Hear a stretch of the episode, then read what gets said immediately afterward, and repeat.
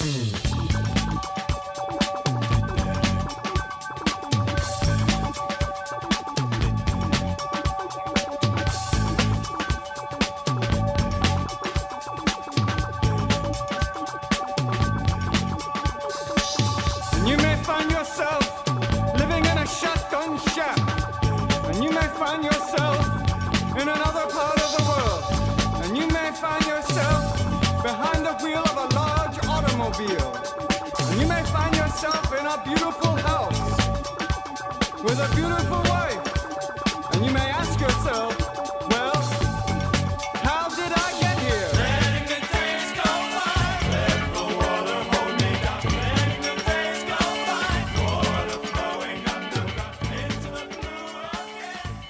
Hey, how's it going, everybody? This is Chris. Welcome to episode 80 of X Lapsed. It's hey, it's hard to believe. Every time we hit like one of these round numbers, it's it's always a, a bit of a shock to me. Even though, I mean, we've been doing this a while now, so what are you gonna do?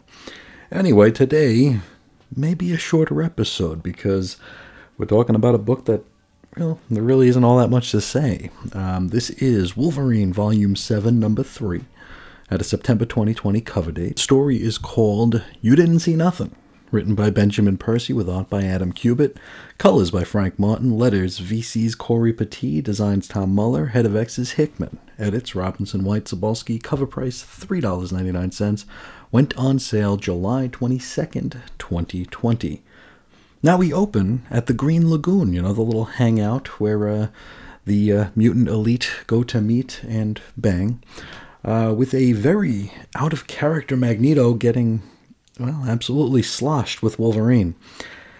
This feels to me like a scene that started off with our writer saying, Hey, wouldn't it be funny if. dot dot dot? To which, spoiler alert, the answer is almost always no. So, yeah. So, yeah, Wolverine and Magneto, they're drinking together, with the latter getting all, you know, I love you, man, before passing out. Wolverine then cracks his knuckles and snags Magneto's helmet. He turns to the bartender, Blob, and tells him he didn't see nothing, which, hey, that's the title of this issue. Let's go to a roll call here. We got Wolverine, Magneto, Blob, Kid Omega, Stepford Cuckoos, The Pale Girl, and Jeff Bannister. Then a couple of pages of credits. Now we resume with two pages with uh, Wolverine talks about his history, which, I mean, isn't anything we don't usually get in an issue of Wolverine. I mean, we even see Logan in his Barry Windsor Smith Weapon X gimmick here. Uh, do we see this stuff too much? Do we hear this stuff too much? Maybe. Uh, at least it all looks great under uh, Kubert's pencils. Um, Logan is narrating these bits, which are intermingled with smaller panels of he and the pale girl stood together, paying off last issue's cliffhanger. Now, together, Wolverine and the pale girl are boating over to, well, what looks like a giant flying saucer emerging from the water. Now, we flash back to one day earlier. Logan's attempting to convince Quentin Quire into helping him deal with this pale girl problem. Quentin flat out refuses, claiming, get this, he's tired of dying all the time. Well, stands to reason, doesn't it? I mean, poor kid's died three times in the last four months. Hopefully, he doesn't die again today. Wolverine continues to try working on Quire, but it's of no use. And so he turns over the appeals process to the Stepford Cuckoos. The four of them, so I guess we're back to there being four of them. Maybe they always were. I don't know. They're off to the side, and they call Quentin over in order to uh, convince him that going after the pale girl is the right thing to do. And to do so, they, uh, well, they flirt a lot, and they kind of blow sunshine up his ass and tell him how great he is and how he's an Omega level mutant and all that stuff. Uh, which works, you know. Wolverine thanks them for doing the dirty work here, to which one of them, your guess is as good as mine, informs him that, uh, well, they're going to need Wolverine's help to get the one they really want, which is Kid Cable. So maybe there's going to be a romantic subplot between the Cuckoos and Cable sometime down the line. Info page, it's Beast's notebook, and it's more about the Pale Girl in Russia. Uh, he claims that the Pale Girl is reminiscent of Jean Grey, only, quote, other. Next, hey, an info page. Again, this is a transcription of a chat between Jeff Bannister and Dolores Ramirez of the X Desk. Not much to see here, only that the, the X Desk knows that Bannister never really called off the Pale Girl mission and is now in leagues with a mutant. Back to comics and back to the now. The pale girl and Wolverine meet the giant floating flying saucer and they prepare to board. Now we find out that this is of Russian origin, and it's as though they've uh, created their own Krakoa. So this is kind of like a giant, for lack of a better term, habitat. Maybe they, they people live here and they work here, and it's I don't know, it's a swell place.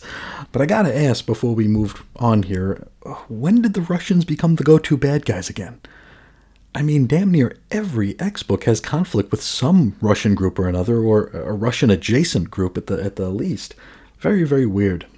Anyway, we board the saucer only to learn that this isn't the Pale Girl and Wolverine, but instead Wolverine wearing Magneto's helmet and the Marauders. And uh, this scene includes Bishop back with his old look, which, I mean, it's probably not even worth mentioning. What are you going to do? So, what the hell's going on here, right? We see the Pale Girl and Wolverine going to the island, but on the uh, island or habitat or wherever the hell we are, it's Wolverine and the Marauders. How did this happen? Well, we're going to have to go back to flashback land to find out. And uh, sometimes the uh, destination isn't worth the trip. We'll find out. Back to yesterday. Wolverine's gotten Kid Omega on board for this mission.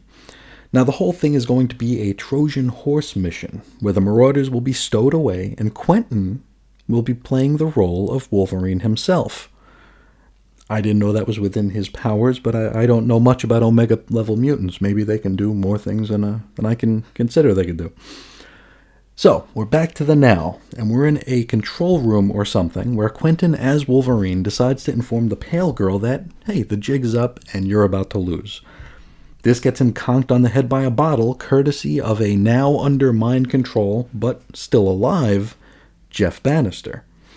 How did he survive the impalement of last issue? No idea. Down below, the real Wolverine and the Marauders fight a bunch of nameless, faceless, interchangeable Russian bad guys, which is kind of like the, the soup of the day for Dawn of X. All the while, Wolverine soliloquizes about being a broken person. It's a bit pretentious and really not all that interesting. Especially considering that we get these internal monologues like all the time from Wolverine. It's like, dude, change the record. So, bingo bango, the fight's done and Wolverine heads to the control room in order to deal with the pale girl. What he finds instead is Jeff Bannister holding a gun up to his own head, threatening to blow his brains out should Wolverine come any closer. Now, Wolverine tries to reason with him, but here's the thing Jeff thinks that the pale girl is his sick daughter. Gotta ask, what blowing his own brains out will do to save her, I haven't the foggiest idea. Your guess is as good as mine. I gotta figure if Wolverine really wanted to harm Jeff's daughter, then Jeff blowing his own brains out would only help him to that end, right? I mean, that's just like a, a hurdle, an obstacle out of the way. Anyway, Wolverine manages to get through to Bannister, while at the same time the pale girl decides to take her leave. So, uh, maybe it was just her influence fading on Jeff that made him come back to reality. I don't know. Whatever the case, Wolverine snags Jeff's gun and everything's good in the hood. The Russian UFO Krakoa gimmick then submerges, and we can see that it has a flat top but a round body. So it looks kind of like three quarters of a sphere, like where the top is flat, everything else is just the rest of the sphere. If that makes any sense, I'm sure there's a better way to, to explain that. From here, it's an info page, and it's more Beast talking about Russia. He'd like a debriefing with Colossus and Omega Red to maybe put together a new task force. Oh, please, I don't want to read that book. Please don't do that. Please don't do that. Back to comics, and we're back in Bannister's backyard. Now, his sick daughter has been treated with the Krakoan magic meds and is experiencing a full recovery, for which Jeff is most thankful. Wolverine has trouble taking his thanks because, well, he's a tortured hero or something. He's too busy focusing on being a bad person that it gets in the way of all the good he actually does. Logan tells Bannister to stop analyzing him and then throws an empty beer bottle onto his pristine lawn. Jeff's daughter then asks if they can go out for pizza. Unfortunately, before they can leave, Wolverine's contacted by Sage, informing him that the Quiet Council would like to see him PDQ. Something about stealing Magneto's helmet. Nyuk, nyuk, nyuk. We close out by seeing that there's a potted plant in Jeff's yard that just so happens to house a Krakoan gateway. And that is the end of the first arc of Wolverine Volume 7. Next issue of Wolverine is going to deal with, well, the other half of Wolverine number 1. You remember the vampire story. Not looking forward to that. Um, next episode, though, Hellions number two, and I am looking forward to that. But how about we talk about what we learned this issue? Uh, this was kind of all over the place, wasn't it? I mean, don't get me wrong, it wasn't a bad issue, but just a little bit hard to navigate. And a lot of the stuff here was a little too convenient, but I mean, what are you going to do? Hey, you know, at least Kid Omega didn't die again. Unless I missed something, that is, which is possible. Maybe he died again and I just missed it. Um, before we go into this issue, let's go back to the cliffhanger from last issue. Now, if you remember, that ended with Bannister seemingly getting gutted, right? Was that supposed to be an illusion or something? I mean, Quentin's powers are off the charts strong, right? But was that what we were supposed to be getting from this? If so, I mean, I, I can be completely dense, that much is for sure, but I s- still feel like this could have been conveyed a bit better. What actually happened to Bannister? Was he like just standing there waiting for the pale girl to begin controlling him? Like what did he do? Was he was he just I don't know. And I guess that could take us right to our next talking point. Bannister under the control of the pale girl, where his only play here is to blow his own brains out. Doesn't seem overly helpful now, does it? I mean, how would that help anybody? The pale girl doesn't need him alive, does she? And honestly, neither does Wolverine. The only stakes involved here have to do with his daughter, which. I mean, I guess that works, but that takes into consideration that his personal stakes are also important to everybody else in this book, including us. I don't know. This really didn't quite land for me. Um, I will say that I personally felt some stakes when Bannister was seemingly gutted, simply because I dig the character and wouldn't mind seeing more of him, you know, bebopping around on the fringes here. So there's that, I guess. Um, what else do we got here? Uh, might go without saying from the things I said earlier, but Drunk Magneto, not a fan. Not a fan. Actually, you know, drunk most any character, not a fan. Anytime I see something like this in comics, I don't know. I, can't shake the feeling that there's a little bit of pandering involved. Kind of like a nudge, you know, a wink and a nudge. Hey, kids, look, insert character here is getting wasted. How cool is that? Well, I can answer that question, which I just conveniently fictionalized in order to say it's not. it's not as funny, cool, or clever as our creative teams seem to think it is. This is a scene that uh, seems like it was written, or feels like it was written, so it could be included on like a 10 comic scenes you can't believe happened in 2020. Number 7 will make you soil your pants, or some other such low effort BuzzFeedy nonsense here. Um, on the other side of the table, the art here continues to impress. Uh, Adam Kubert is doing the heavy lifting here, making this series feel like something very special. It's absolutely wonderful to look at. The story is going to take a bit of doing, though. Hopefully, as we enter the, ex- the next phase here, we'll see, you know, maybe a little bit stronger stuff coming here. Though I probably don't need to remind you that next up is vampires, so that ain't gonna be rocking my world. And then we have X of Tens. So, uh, well, I, I guess maybe this is gonna be a much slower burn than I thought just 10, 10 or 15 seconds ago. So we'll we'll maintain our patience and we will keep up with it because that's kind of what we do. Overall, though, if you're a Wolverine fan and you aren't yet tired of reading the same internal monologue that Wolverine's been spouting since the late 1980s, you'll probably really dig this. And I, I do want to make it clear here that I didn't dislike it. I didn't dislike it, it just felt a bit underwhelming. I feel like, and part of this, this is, you know, what I call Chris problems, right? They held off on giving us a Wolverine series for several months into this new landscape, right? So you figure, or at least I figured, and this is me projecting, of course, but if you hold something back, which I mean, we knew there was going to be a Wolverine book. So we knew it was coming, but they held it off. They held it back from us here. So I was expecting to just be like, there's a reason for this, right? There's a reason they're holding this back. It's to just, it's to hit the ground running. It's to slam on all cylinders. It's to be awesome. And it's not. I mean, these are Marvel Comics Presents level stories here, and not the great ones. Um, these are just, they feel like time filler. They feel like just stuff to jam into a into a book that really doesn't move the needle anywhere, which is unfortunate because uh, I feel like this could have and probably should have been a uh, a bigger deal than it was, but here we are, uh, one arc, you know, in the in the books here, and it just doesn't feel worthy of a whole new volume, you know. And I mean, volumes are the value of a new volume these days is uh, well, it's meaningless. Uh, if we, you know, if I'm going to be completely honest, it's meaningless. But there was a time where it wasn't, and uh, I like to live in that time. And this book does not stand up to what I would consider to be an opening arc of a major, you know, franchise volume. But that was Wolverine number three. Uh, let's get into the mailbag before we jam out of here. We're going to start with Damien, who's discussing Excalibur number 10. He says, I completely fell for the opening of Excalibur number 10. There's a bit of a fashion for opening up with a big event and then filling in the backstory in comics, so I was expecting a text page to explain the gap. As you say, the story is fun. I love the way the nonsense plot is twinned with character moments. It's what lifts it above the first storyline, which was more focused on explaining Otherworld than on characters. The idea of alternate reality being caused by sibling rivalry is fun.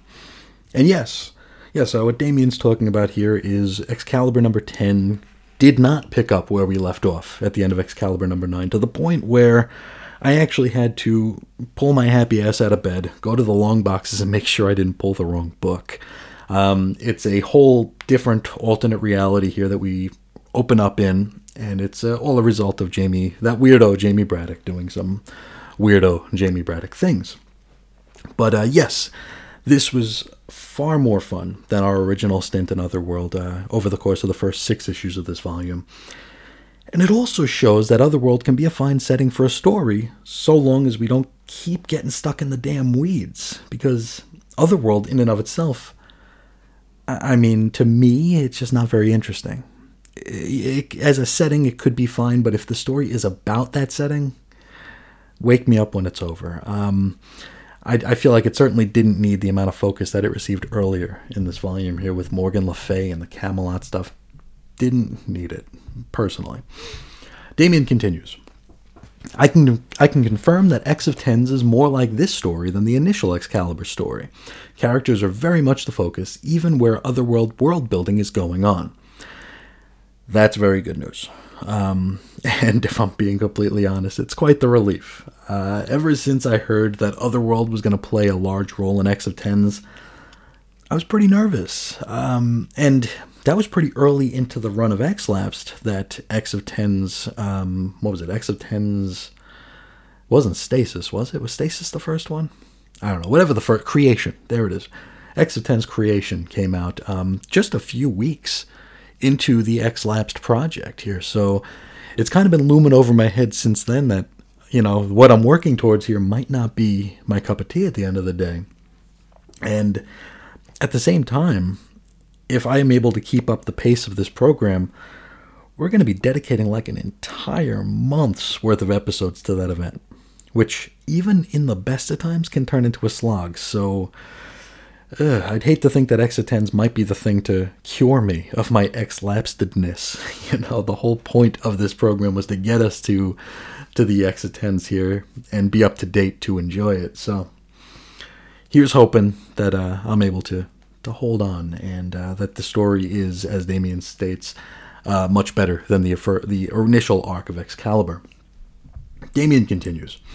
Sadly, I missed the Protect and Survived information films. I started school in 1979 and didn't really get any education about the possibility of nuclear war until the mid 80s.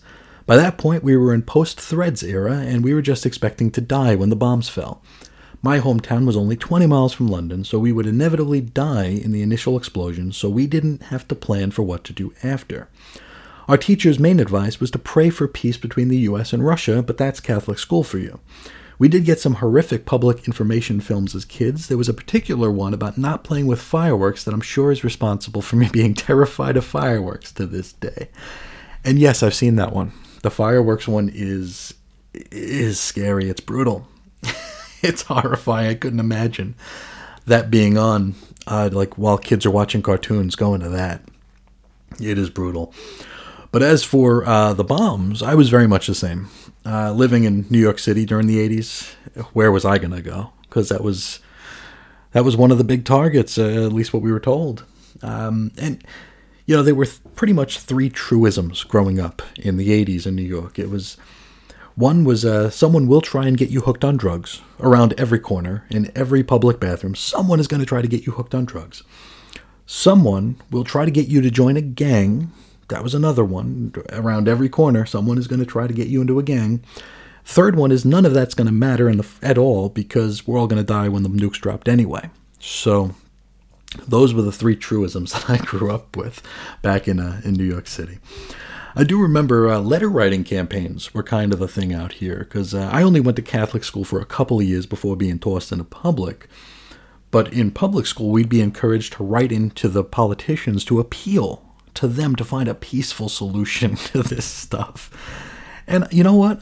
I'm sure it was one of those, probably one of mine, that led to the end of the Cold War. So uh, I, guess, I guess you're welcome. Um, Damian wraps up with It was fascinating hearing Andrew's recollection of the times when he walked away from the X Men and how two of them were the exact same issues where I jumped off, as you'll know by the time you read this. That's fascinating too. I love that uh, that we we share these uh, these similarities in our fandom, and uh, it, it's really weird because growing up, I did have a few friends who were into comics, uh, but after we left New York and came out here to Arizona, comics reading, comics collecting, comics in general became a very solitary thing for me. So, you know, I read Usenet and stuff, but I really didn't, I, I, couldn't say that I had any comic friends the way I do now, even though, you know, everything's virtual now, everything's online. And uh, I don't have, you know, real friends in real life anymore because uh, I'm married and uh, busy putting out this show all the time, and uh, among the other things that I do. So, growing up in my you know formative years here, comics collecting was something that only I did. You know, I would sometimes talk to the guy behind the counter at the shop, but I didn't have anyone that I could actually discuss this stuff with. So, coming online uh, and when social media swept in and meeting people and becoming tight with folks, it was so interesting to find out all the similarities and the trajectories in our fandom that were parallel to one another. And uh, I've told the story before about my friend Jody, who his first X Men comic was the same one as me, and it was just a random issue, X Men Volume Two, Number Thirteen, just a random issue before before a uh, a big event, mini a big event uh, crossover. Why two guy two kids would pick those books up as their first X Men books? Who knows? But uh, I love those kind of stories that uh, where we find out just how similar our uh, our comics careers or comic collecting careers can be. So love hearing these stories from everybody, and please please continue to share because uh, it's uh, it's neat building this little community here. But thank you so much, Damian, for taking the time and sharing your thoughts on what was a surprisingly good issue of Excalibur, and also some horrifying PSAs. So thank you so, so much.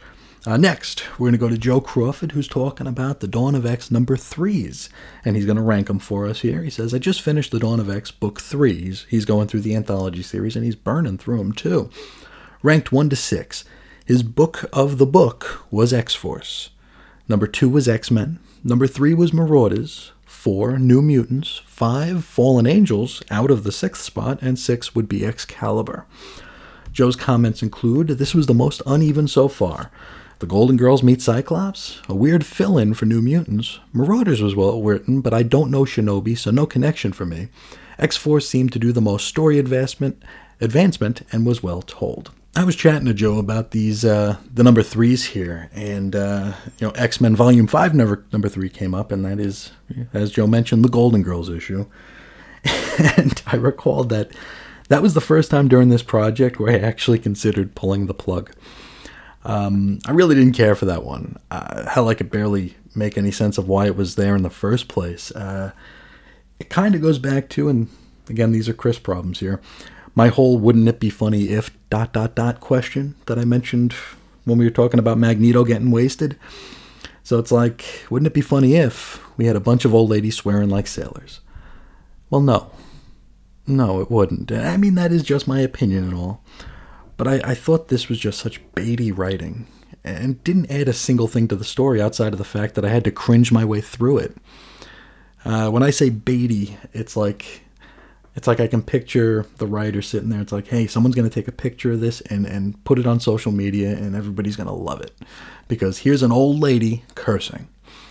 And I compared it to, I don't know if you all remember America's Funniest Home Videos. I mean, you probably do. It was a huge show. I think it's even still on. Uh, folks of my vintage probably remember back in the day, Bob Saget hosted it. People would send in their quote unquote funny home videos which uh, Mr. Saget would overlay with quote unquote funny narration, and then each week one clip would be declared like the grand prize winner. Well, this one time the winner was a quote rapping grandma, which is exactly what it sounds like. Yes, some horrible family pointed a video camera at an old woman while she rapped, and America apparently loved it.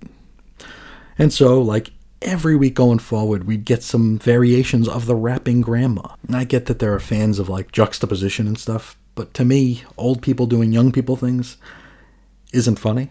So I thought rapping grandma was a waste of time, and I also thought Hordeculture was a waste of time as well. Maybe if they ever show up again, maybe they could change my mind. But uh, if they still have the same gimmick, no, probably not.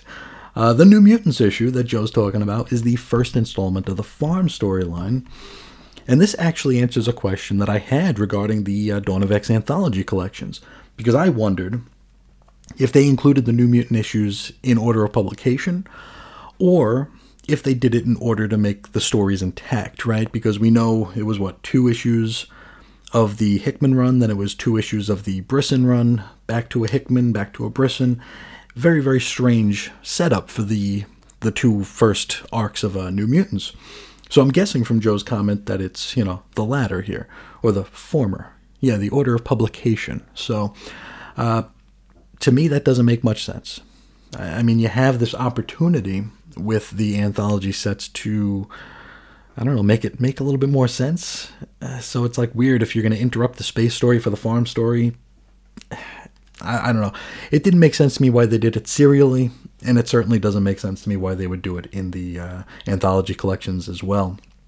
And that's another book where, uh, kind of like Excalibur number 10, I had to actually go to the long boxes and be like, did I pick up the right one? Because it's jarring in how different it is. But uh, thank you so much for sharing your thoughts on the uh, third anthology series here. We'll talk about your rankings for the fourth book next episode. But uh, next, let's uh, close out with Mark, our friend Green Lantern HG, who's talking about Wolverine number 49 from, from Claremont to Claremont, episode 3C, which uh, Joe Crawford was actually a part of. Mark says, "Awesome episode, Chris and Joe. I remember reading this issue. I remember also I also remember thinking we're finally going to get some answers into Logan's past and it only left me with more questions. I still enjoy it though. And Joe's soundtrack sounds awesome. If you do the playlist on Spotify, I'm in." And thank you. Thank you. We had a great we had great fun revisiting this one.